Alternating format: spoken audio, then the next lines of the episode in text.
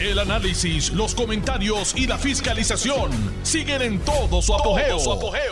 Le estás dando play al podcast de Noti1630, Sin Ataduras, con la licenciada Zulma Rosario. Muy buenas tardes. Hoy es martes 7 de noviembre del año 2023. Es su amiga Zulma R. Rosario Vega en Sin Ataduras por Noti1, la mejor estación de Puerto Rico y primera fiscalizando. Eh, hay mucha algidez en la tarde de hoy, se están dando asuntos que están, ¿verdad?, en el tapete. Eh, me acaba de escribir Jerry Rodríguez. Jerry, bienvenido de vuelta a casa, a la casa grande de Noti1.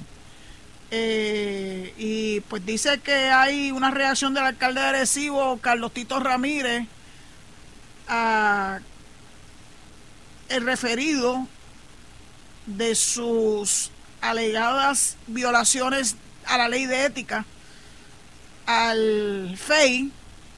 Me gustaría ver esas reacciones. Yo no tenía planificado hablar de eso hoy, Jerry, pero bueno, acuérdate que hay muchas cosas a la misma vez pasando. Este es el caso de Mariana Nogales, que está caliente como el switch del sol.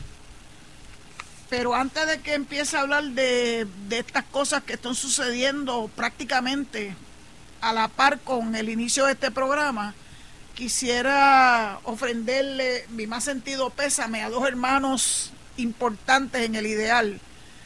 Mi compañero de clase, amigo Charlie Rodríguez, ante el deceso de su padre. Eh, siempre es duro para un hijo afrontar la pérdida de su padre. Aun cuando ya sea una persona muy mayor, aun cuando sea una persona que pudiera estar aquejado de salud, uno nunca se prepara completamente ante la pérdida de un ser querido como es el padre, que le dio la vida a uno. Pero además de Charlie, también me acabo de enterar que mi querido amigo y hermano Larry Seilhammer perdió a su hermana Grace Emily. Así que es duro esto que estoy escuchando. Que esos dos decesos, ocurrieron ayer. Y bueno, ¿qué les puedo yo decir? Por más que le digan a uno que eso es ley de vida, y que uno se tiene que prepararse y todo eso. Miren, cuando llega el momento de la verdad y uno se enfrenta a la realidad de la pérdida del, ser amado, eh, no hay palabras, no hay palabras, ¿verdad?, para poder paliar esas pérdidas. Así que tanto a Charlie como a Larry, eh, toda mi solidaridad, y mi deseo de paz y bendiciones para sus familias. Dos tías de Charlie trabajaron conmigo allá en la administración de corrección. Ella ya estaba en la administración de corrección. Unas grandes, grandes, extraordinarias, extraordinarias, dije Cuca, empleadas eh, que guardo en mi corazón y que no fue hasta que ya yo estaba en corrección que me enteré que eran tías de Charlie. Eh, así que la familia está, yo estoy segura que muy triste. Y de verdad que es duro enfrentarse a esto y a ellos mi abrazo solidario y saben que difícilmente voy a poder asistir porque casi todas estas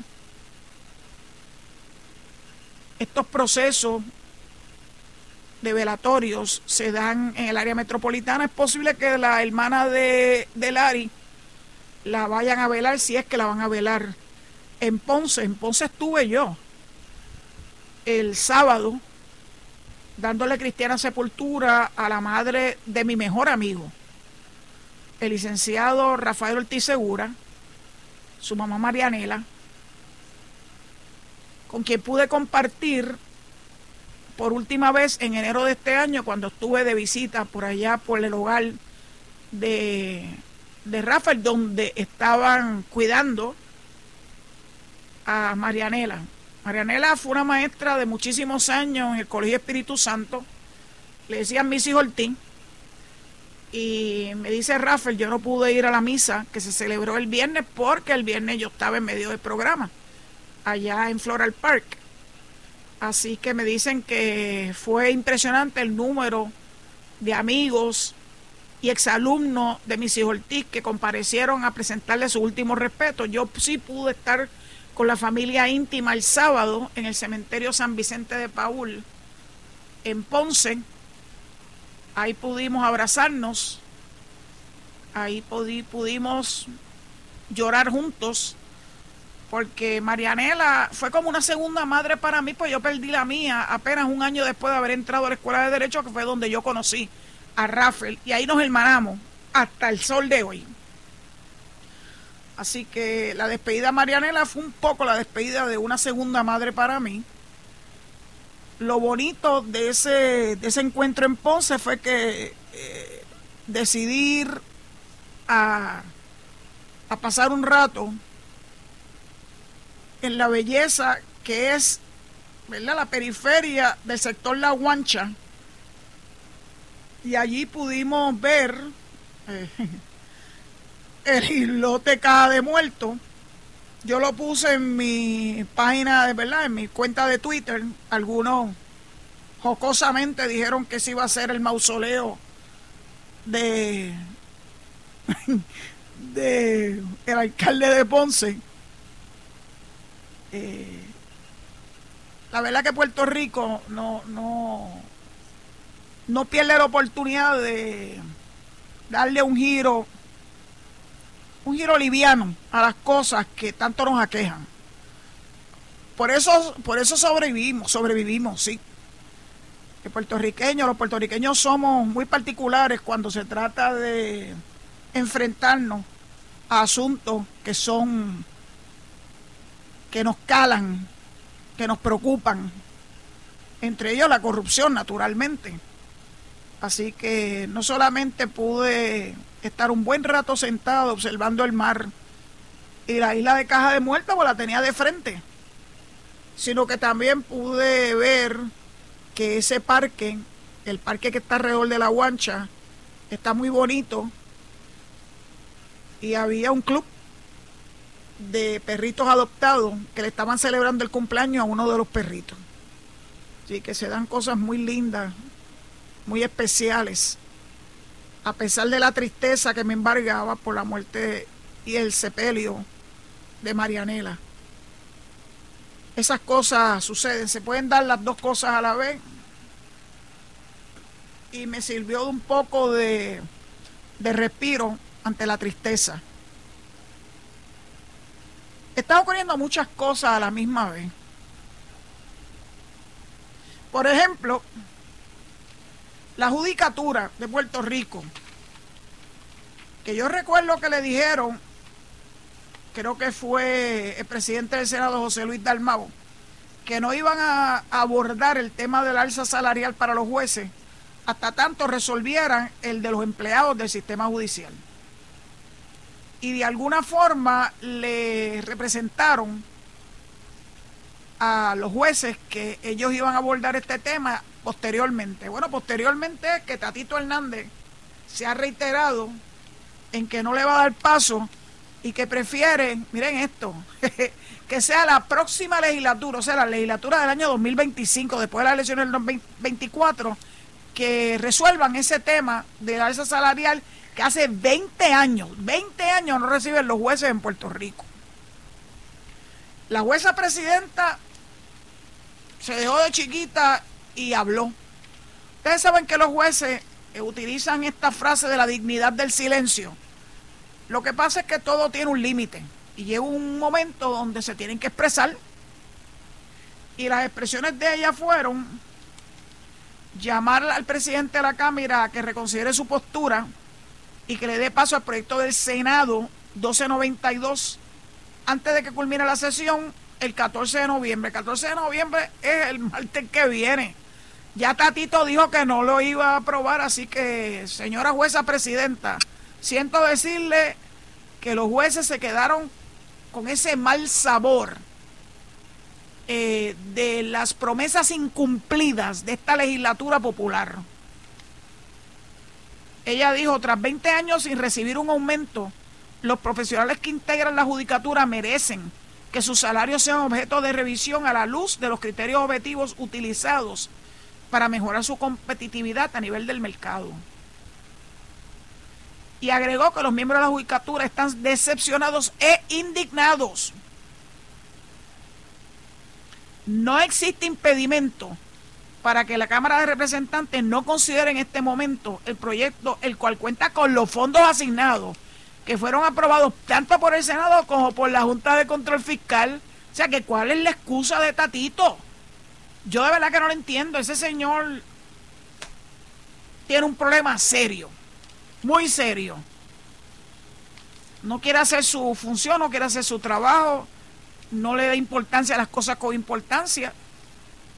Eh, porque verdaderamente lo que él tiene ahora cabeza es para ir a enfrentarse en primaria a Carlitos López en Dorado. Los proyectos de ley importantes, especialmente aquellos sometidos por la administración, como fue y es la reforma contributiva, se le sientan encima porque no les importa.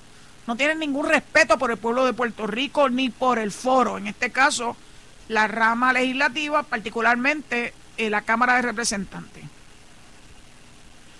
Miren que ese proyecto del Senado 1292 de la autoridad del presidente del Senado, José Luis Dalmao, fue aprobado por ambos cuerpos a principio de la presente sesión legislativa. Pero es tanto un comité de conferencia, esto es de un artículo de ley Sacaro, en el nuevo día de hoy, página 20.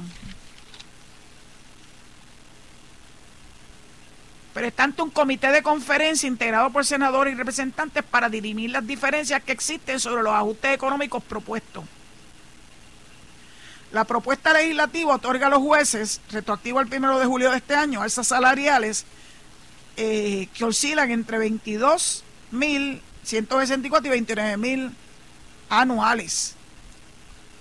La Junta de Supervisión Fiscal autorizó una partida de 11.2 millones para el incremento de sueldo a los jueces, o sea que no puede utilizar eso como excusa. La Junta, cosa rara, eh, le dio paso al aumento salarial a los jueces. El problema es que necesitan de un mandato de ley. Así que los pobres jueces están rehenes, como están los nombramientos de rehenes en la legislatura de Puerto Rico. Hoy escuché al senador Ramón Ruiz decir que los nombramientos de la en este mismo medio, en Noti1, en el programa de Ferdinand Pérez, que tanto la secretaria de la familia como la secretaria de educación tenían los votos y tenían informes positivos. Pero adivinen cuándo lo van a bajar al hemiciclo. Mañana. Mañana miércoles.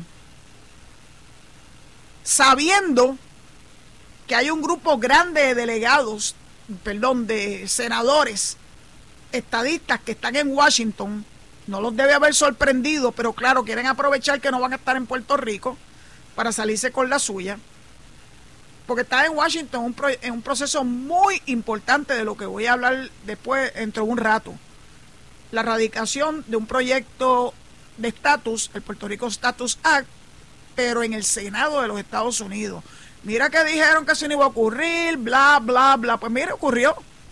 Hay un número de proyectos, ahorita se los voy a compartir, y eso va caminando muy bien.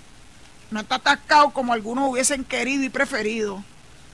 Y bueno, pues así es la vida.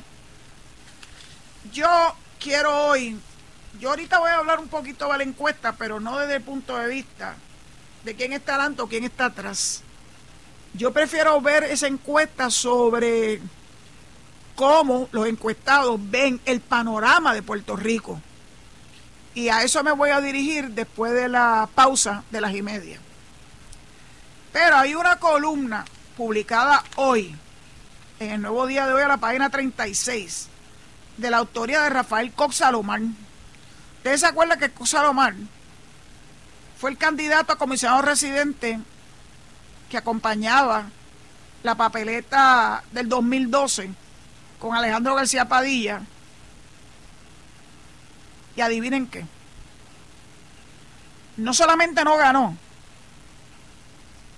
de hecho el que ganó fue Pedro Pierluisi como comisionado residente de esas elecciones, sino que lo, lo echaron a un lado, lo descartaron, no le dieron nada.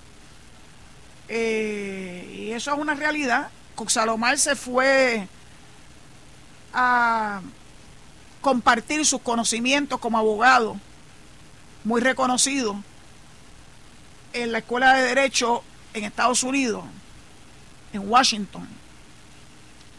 Y él, y él ha escrito una columna que la voy a enmarcar. Dice del derecho al jurado a la mitología del ELA. Si ustedes dirían que tiene que ver una cosa con la otra, pues cuando ustedes oigan estas palabras con luz de Rafael Coxalomar se enterarán el por qué. Dice, a mi regreso a Puerto Rico, luego de los meses, de dos meses en Copenhague, como académico invitado por el Instituto Danés de Relaciones Internacionales y la Fundación Fulbright, encontré entre mi correspondencia una simpática carta del compatriota Iván Pagán de Carolina. La, la misiva venía acompañada de una resolución aparentemente suscrita por el Distrito Este del Club de Leones, con fecha del 25 de agosto del 2023. Ellos se referían a que no entendían por qué, para no tener que ir sobre esto, porque es una columna larguísima, por qué, a pesar de que la constitución de Puerto Rico dice unas cosas, la realidad es que se han echado a un lado por diferentes razones. Por ejemplo, la constitución dice que los jurados, cuando atienden un caso criminal, deben emitir un laudo no menor de nueve votos, nueve de doce, o sea, era nueve a tres. Eso cambió. Eso cambió a partir de un caso que lo voy a mencionar más adelante porque él lo, lo dice en el Tribunal Supremo de los Estados Unidos. Así que ya echaron a un lado ese artículo de la Constitución de Puerto Rico, la Constitución del ELA.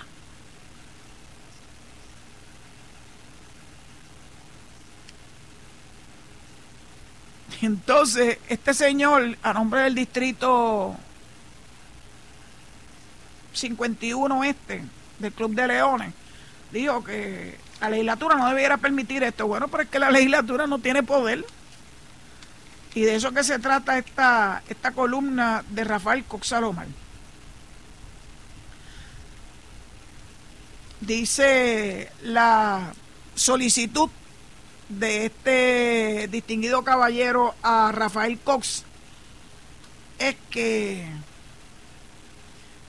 solicitar al Senado de Puerto Rico que rechace y ordene una investigación exhaustiva e imponga responsabilidad para que no se cree precedente alguno. Y aquí entonces viene Cox mal La resolución denota interesantemente un sorprendente desconocimiento del ordenamiento constitucional y político en que se desenvuelve la relación colonial, palabras de Rafael Cos, no se lo estoy añadiendo, lo dice él, relación colonial entre Puerto Rico y Estados Unidos. Sin embargo, abre una oportuna ventana para regresar al noble apostolado de la pedagogía política. En fin, nos ofrece un teaching moment. Pues, como buen docente, no puede desperdiciar esa oportunidad. Para empezar, el Senado de Puerto Rico no tiene vela en este entierro. Claro que no. No obstante, lo que sí debemos preguntarnos es por qué, si nuestra constitución establece que se rendirá veredicto por no menos de nueve de los doce miembros del jurado, del jurado ahora se exige unanimidad.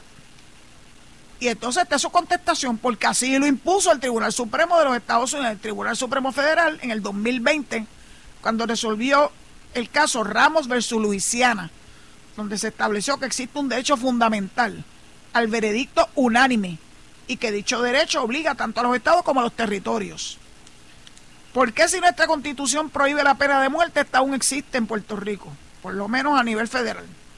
Porque así lo decidió el Congreso, cuando en 1994 pasó el Federal Death Penalty Act y lo confirmó el primer circuito de Boston, cuando resolvió que no existe impedimento alguno bajo nuestra constitución que le impida al Congreso imponer la pena capital como castigo por crímenes federales cometidos en suelo puertorriqueño. US versus Acosta una determinación del primer circuito del año 2001. La próxima pregunta, ¿por qué si nuestra constitución prohíbe la interceptación de la comunicación telefónica, aquí se siguen grabando las llamadas a nivel federal? Y entonces contesta, porque así lo decidió el Congreso y lo volvió a confirmar el primer circuito en el caso US versus Quiñones en el año 1985. La próxima pregunta, ¿por qué si nuestra constitución consagra un amplio catálogo de derechos laborables, laborales en las secciones 17 y 18 de su Carta de Derechos, es, es la antidemocrática Junta de Control Fiscal la que ostenta la última palabra con respecto a su ejecución. Y la contestación es porque así lo decidió el Congreso al imponernos la ley promesa y lo confirmó el Tribunal Supremo Federal. ¿Y por qué si nuestra constitución, próxima pregunta, establece que la legislatura hará las leyes y el gobernador las hará cumplir? Es la Junta, la Junta de Control Fiscal, la que unilateralmente decide qué leyes nos gobiernan y cuáles no. Y la contestación de Cox Salomar es porque así lo decidió el Congreso y punto. ¿Y por qué? Aquí está la mejor contestación. Porque existe una muy breve pero mortífera disposición en la Constitución Federal, comúnmente conocida como la cláusula territorial, que explícitamente le confiere al Congreso poderes plenarios u omnímodos para disponer de los territorios y de todo aquel que en ellos habitan. Ahí está la contestación, la contestación lapidaria a todos esos cuestionamientos que hizo el distinguido compañero León del Distrito Oeste en su misiva a Coxalomar. Quienes no pueden abolir en su totalidad la Carta de Derechos de la Constitución local son los puertorriqueños. Tal limitación no la aplica el Congreso. Claro, no, aquí no la pueden abolir, pero en el Congreso sí. Todos aquellos artículos que no estén a la par con su razonamiento como dueños de Puerto Rico. Sí, aunque suene duro. Esa es la realidad. Ese es el ELA. Los que quieran resultados distintos, y aquí está la, solución. Como los buenos amigos que suscribieron la resolución arriba transcrita, la, la del Distrito 51 este de Club de Leones los que quieran resultados distintos siempre tienen la opción de redimirse, abrazando fórmulas verdaderamente descolonizadoras y dejando atrás la apócrifa mitología de un Estado librismo que el propio Congreso creó y ya descartó. Palabras con luz que la voy a enmarcar de Rafael Cox Salomar, porque todavía hay gente que se niega a aceptar esta realidad lastimoso. Precisamente el proyecto de estatus, Puerto Rico Status Act, nos está dando la oportunidad a los puertorriqueños por nuestros votos de acudir a las urnas y elegir entre las tres fórmulas descolonizadoras que el mismo contiene, la estadidad, la independencia y la libre asociación. Eso es lo que hay. A mí me preocupa que todavía un Pablo José de la vida piense que Lela se puede mejorar. No, no, no, no, no. La única mejora que admite Lela es una de esas tres. O la estadidad, o la independencia, o la libre asociación. Pero están en negación. Y así no se puede adelantar el futuro de Puerto Rico. Bueno, dicho eso, le tengo que entregar el micrófono al zombie. Y a mi regreso, pues abordaré la encuesta del nuevo día de hoy y otros asuntos que también fueron cubiertos por los medios de Puerto Rico y que yo entiendo que son de importancia tal que merecen que yo pues exprese mi opinión al respecto. Pues zombie, ahí va el micrófono. Muchas gracias por su sintonía y nos escuchamos al regreso de la pausa. Estás escuchando el podcast de Sin Atadura. Sin Atadura. Con la licenciada Zulma Rosario. Por Noti1630. Noti Aquí estamos. No hay nada nuevo bajo el sol. El flamante alcalde de Arecibo reclama lo que muchos de ellos han reclamado. Yo he venido oyendo este esta excusa de que esto es una persecución política. Eh, y con ello justifica la eliminación del FEI, o sea que le dan leña al fuego, le añaden leña al fuego para que la Cámara de Tatito Hernández eh, aprueben el proyecto de, de Héctor Ferrer Jr., donde más allá de crear un, un gigante para en un mismo techo mezclar con un osterizer toda la agencia fiscalizadora de Puerto Rico, a saber, la Oficina de Ética Gubernamental, la Oficina de la Inspectora General, la Oficina del Fiscal Independiente, porque él piensa que eso es la forma y correcta de hacer las cosas. Desde el día uno denoté que eso era un error craso y era un Frankenstein. Pero de alguna forma Tatito ha querido agradar a Héctor Ferrer y dice, lo mencioné ayer en el programa, que de eso lo único que está todavía sobre el tapete es la eliminación del FEI. ¡Qué casualidad! Cuando el FEI le dio hasta entró el pelo a muchos alcaldes y legisladores del Partido Nuevo, ahí no protestaban, pero como ahora le tocó el turno a los alcaldes y legisladores del Partido Popular, ahora lo quieren eliminar. Aunque eso siempre ha sido el, el modus operandi de la legislatura popular, cada vez que han tenido la oportunidad, eh, sacan o desempolvan un proyecto de la eliminación del FEI con excusas baladíes, sin que tuvieran justificación real, genuina, para, para eliminar esa oficina tan importante. Yo he oído de todo, de todo. Así que ya nada me sorprende. Así que, Tito Ramírez, defiéndete. Aunque en este momento lo que hay es una investigación, ¿cuál es, cuál es el temor? Si tú piensas que está todo en orden, pues entonces no debes tener ningún temor. Y si en efecto, como consecuencia de esa investigación, el FEI decide, tiene 90 días para evaluar bien la prueba, decide que en efecto tú violaste alguna ley, de carácter penal, pues en ese momento tú te podrás defender porque el peso de la prueba siempre lo va a tener el fiscal del FEI. Hablando de peso de la prueba, en estos momentos sigue eh, la regla 6 en alzada en contra de Mariana Nogales, su mamá y su corporación. Y están tratando de convencer al juez de que este es un caso de problemas con la, con la planilla de contribución sobre ingresos. Y que eso es algo administrativo y que eso lo debe haber resuelto Hacienda. El problema que tienen los abogados es que este caso no se trata de las planillas. Este caso se trata del informe financiero que la representante Nogales tuvo que presentar ante la oficina de ética y que estaba lleno de muchísimas cosas que ella no cubrió y que pretendió, luego de que había finalizado el término, enmendar cuando se dio cuenta que la cogieron en pifia.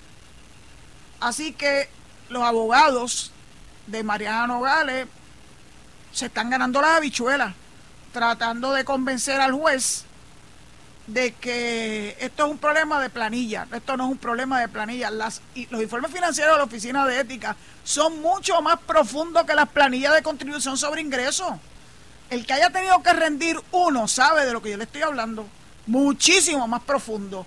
Y parece que Mariana estaba acostumbrada a despachar sus asuntos de forma muy light y cuando se vio contra la espalda y la pared de que no pudo justificar en su informe financiero ante la Oficina de Ética, que es una disposición de ley. Eso no se lo inventó nadie. Y la ley la creó la legislatura. Pues entonces ahora se está reguindando un clavo caliente. Yo reconozco el peritaje de la autoridad que tiene el amigo Manuel Díaz Saldaña, no solamente en su rol como secretario de Hacienda, sino en su rol como Contralor de Puerto Rico. Así que él sí sabe separar la paja del grano. A él no lo van a meter, no lo van a meter en un revolú para tratar de confundirlo. Díaz Saldaña es muy inteligente. Veremos a ver si el tribunal, estoy segura que sí, ha estado atento a la distinción entre lo que se está planteando en esta regla 6 en alzada y el, ¿cómo diríamos? el argumento pueril de que estos son situaciones de la contribución sobre ingresos que se pudieran haber resuelto de otra forma. Pues vamos a ver en qué termina este, esta regla 6 en, alzada. Yo espero que el tribunal pues evalúe bien la prueba que está desfilando, evalúe bien el testimonio del amigo Díaz Saldaña y de cualquier otro testigo que presente el FEI. No se van a, no se van a zapatear tan fácilmente. Zapateo ha sido el, el tema que hemos estado discutiendo en los últimos días un guillito que se zapatea diciendo que no fue él que fueron sus asesores. Un alcalde de Ponce que también se zapatea, señalando con el dedo acusador a tercero, en este caso a los veintitantos este, ex empleados de confianza que le renunciaron, que no quisieron y no estuvieron de acuerdo con que le obligaran a pagarle su préstamo los abogados de él quisieron confundir, es lo típico, diciendo que eso se resolvió porque era un asunto de del Contralor Electoral, que le metió una multa de 150 y pico de mil dólares. No, no, no, no, no, no tiene nada que ver una cosa con la otra. Esto es una autoridad nominadora que utiliza su poder de reclutar y de despedir sin dar ningún tipo de explicación, que es el caso de los empleados de confianza, obligándolos a pagar, utilizando su poder, un préstamo personal del alcalde. Así que fíjense cómo esta gente quiere seguir zapateándose de sus responsabilidades. Ya veremos qué otra excusa van a seguir utilizando las personas que están siendo investigadas por el FEI y que cuando llegue el momento de la verdad, si los fiscales encuentran que hay suficiente evidencia para radicarle denuncias que posteriormente se pueden convertir en acusaciones, como es el caso de Guillito, que ya estamos en la etapa de lectura de acusación, rebasada la vista preliminar. Los de Guillito estaban convencidos, Jaripadilla estaba convencido que eso no iba a pasar de esa etapa Sorpresa, sorpresa. Sorpresa, sorpresa. Porque ellos siguen arreguindándose del cuento de que el FEI tiene mala, mala ejecución y utilizan unas cifras extrañísimas. Porque todas las que hemos visto es que el FEI tiene una una eh, unas cifras que sobrepasan el 90% de los casos resueltos a su favor. Son pocos los que pueden decir que tienen una cifra como esa, ¿verdad? Así que ellos se quieren seguir, ellos se quieren seguir basando en sus expresiones de que el FEI no sirve y que se utiliza como un arma de persecución política, lo que me consta que no es, es enteramente falso. Bueno, vamos a la encuesta, se lo prometí encuesta de hoy. Y no me interesa lo que dice de quién es el que tiene el favor del pueblo desde el punto de vista, ¿verdad?, estadístico. Todos sabemos que una encuesta es retrato, ya todo el mundo dice lo mismo, ya está gaseado ese, esa expresión, lo que demuestra un retrato del momento. Mi mejor encuesta, la que yo le creo sí es la del voto. Así que ahora vamos a tener esa oportunidad.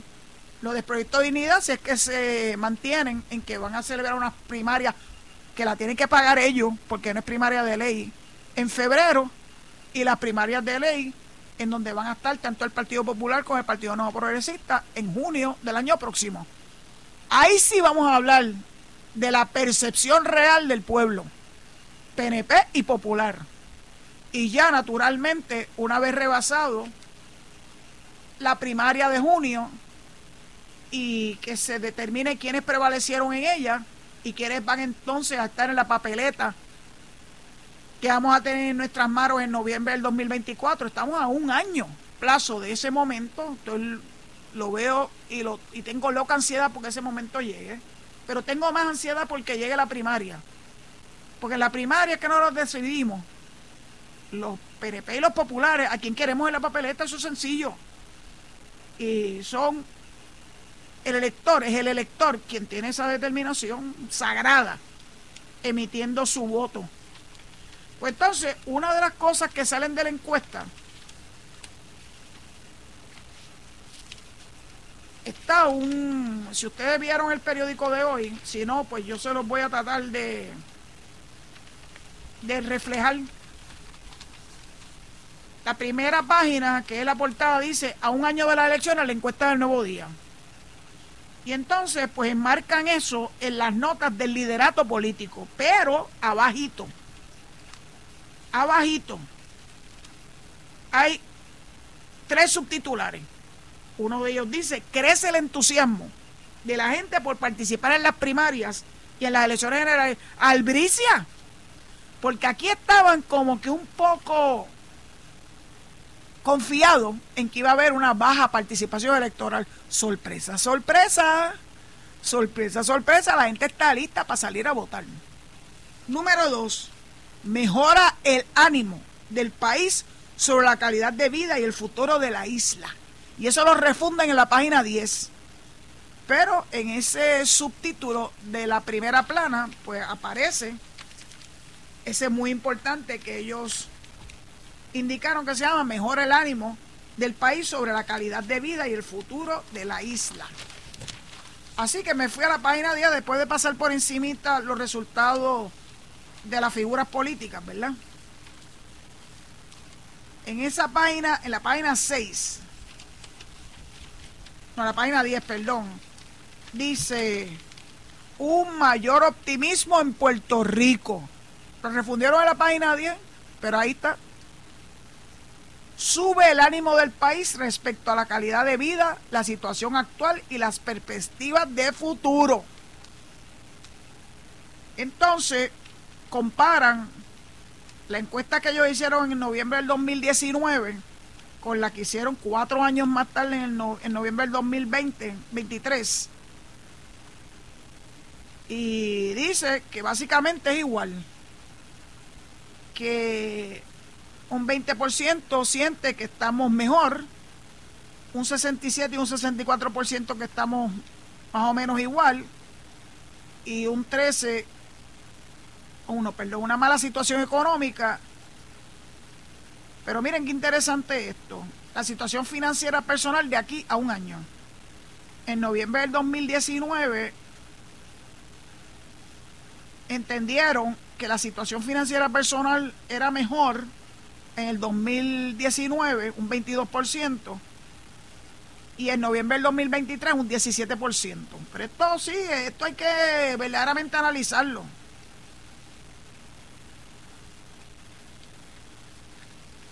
en marzo del 2020 el sentirse de tener un futuro seguro en Puerto Rico era de un 50%. Un futuro seguro en Puerto Rico. En noviembre del 2023 subió un 51%.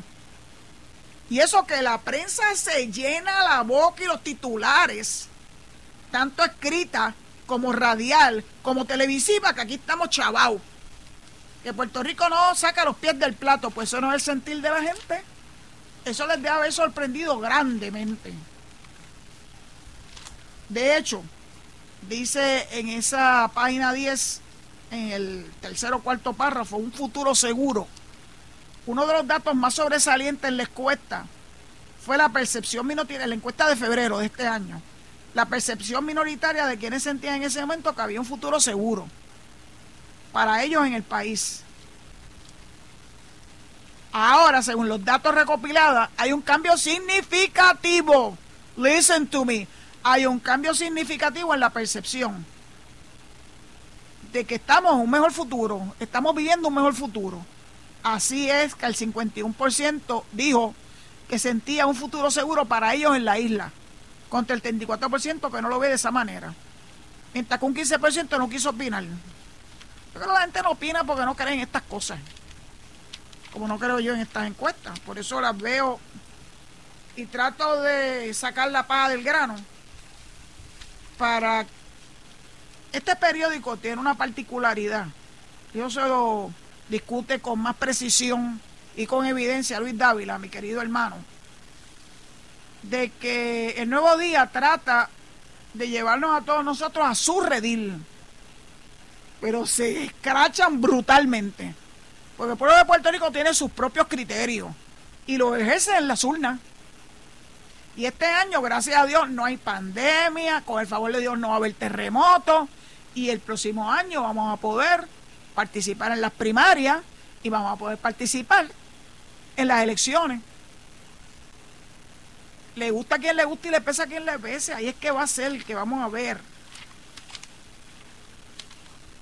Los líderes siempre salen mal parados de estas encuestas.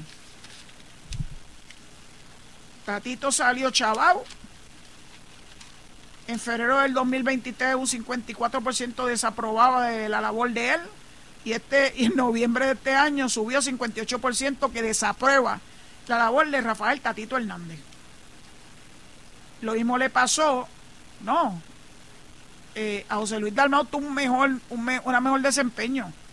De un 45% en febrero que desaprueba de su labor se redujo un 43%. Pues mira, José Luis Dalmau, y yo estoy segura que el pueblo de Puerto Rico, que ya se enteró ayer que finalmente, creo que mañana es que lo, oficializa, regresas al Senado, tu pretensión es regresar al Senado, distinto a Tatito, que sea para, para Dorado. No sabemos si va a salir victorioso, no lo sabemos. Only God knows. Pues la evaluación de la legislatura es bien mala porque aquí no dejaremos de decir y compartir con este público que nos escucha que ellos se han dedicado a entorpecer la labor del Ejecutivo. Pero a pesar de eso, el pueblo sabe en dónde está parado.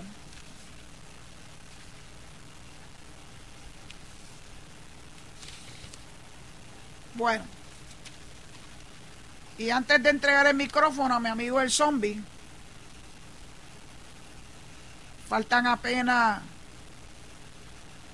unos minutitos. Quiero compartir con ustedes del periódico El Vocero,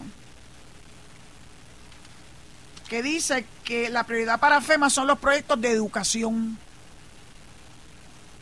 Y como la confirmación de la Secretaría de Educación está en Ascua, gracias a, gracias a José Luis Dalmau, porque él lo tiene refundido.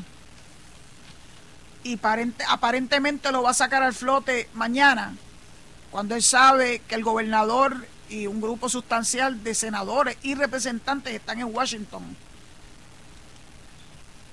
para estar presentes con la importante erradicación del proyecto del Senado,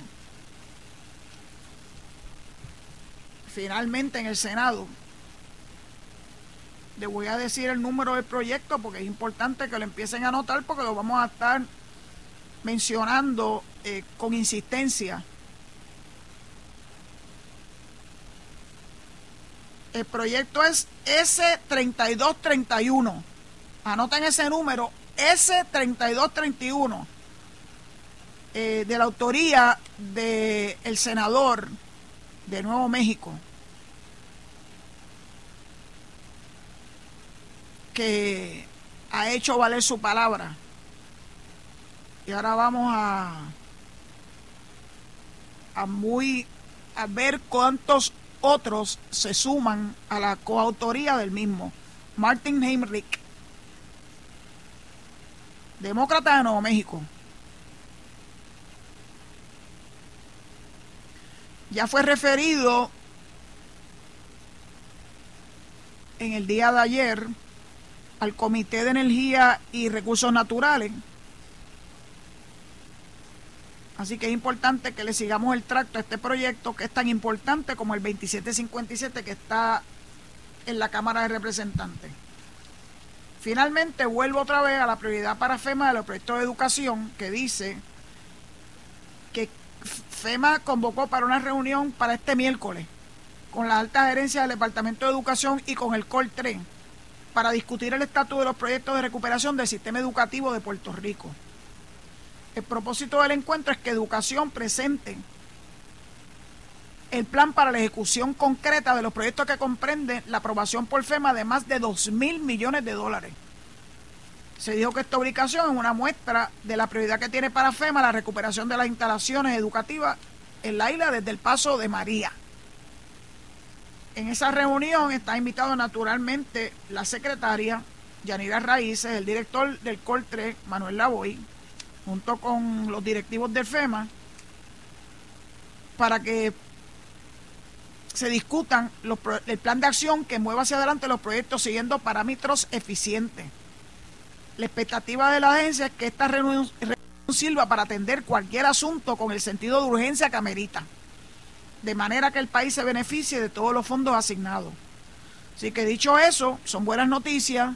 Entiendo que el Departamento de Educación nos ha adelantado que iba a haber un importante anuncio en horas de la tarde. No sé si ya lo hizo Así que utilizando eso como final del programa de hoy, le entrego el micrófono a mi amigo el zombie y les recuerdo que deben mantenerse en sintonía con Noti1 para que escuchen a mis amigos Enrique Quique Cruz, Luis Enrique Falú y Noti1 en la noche. Será hasta mañana, si Dios lo permite, a las 4 de la tarde en Sin Ataduras. Gracias. Esto fue el podcast de Noti1630, Sin Ataduras, con la licenciada Zulma Rosario. Dale play a tu podcast favorito a través de Apple Podcasts, Spotify, Google Podcasts, Stitcher y notiuno.com.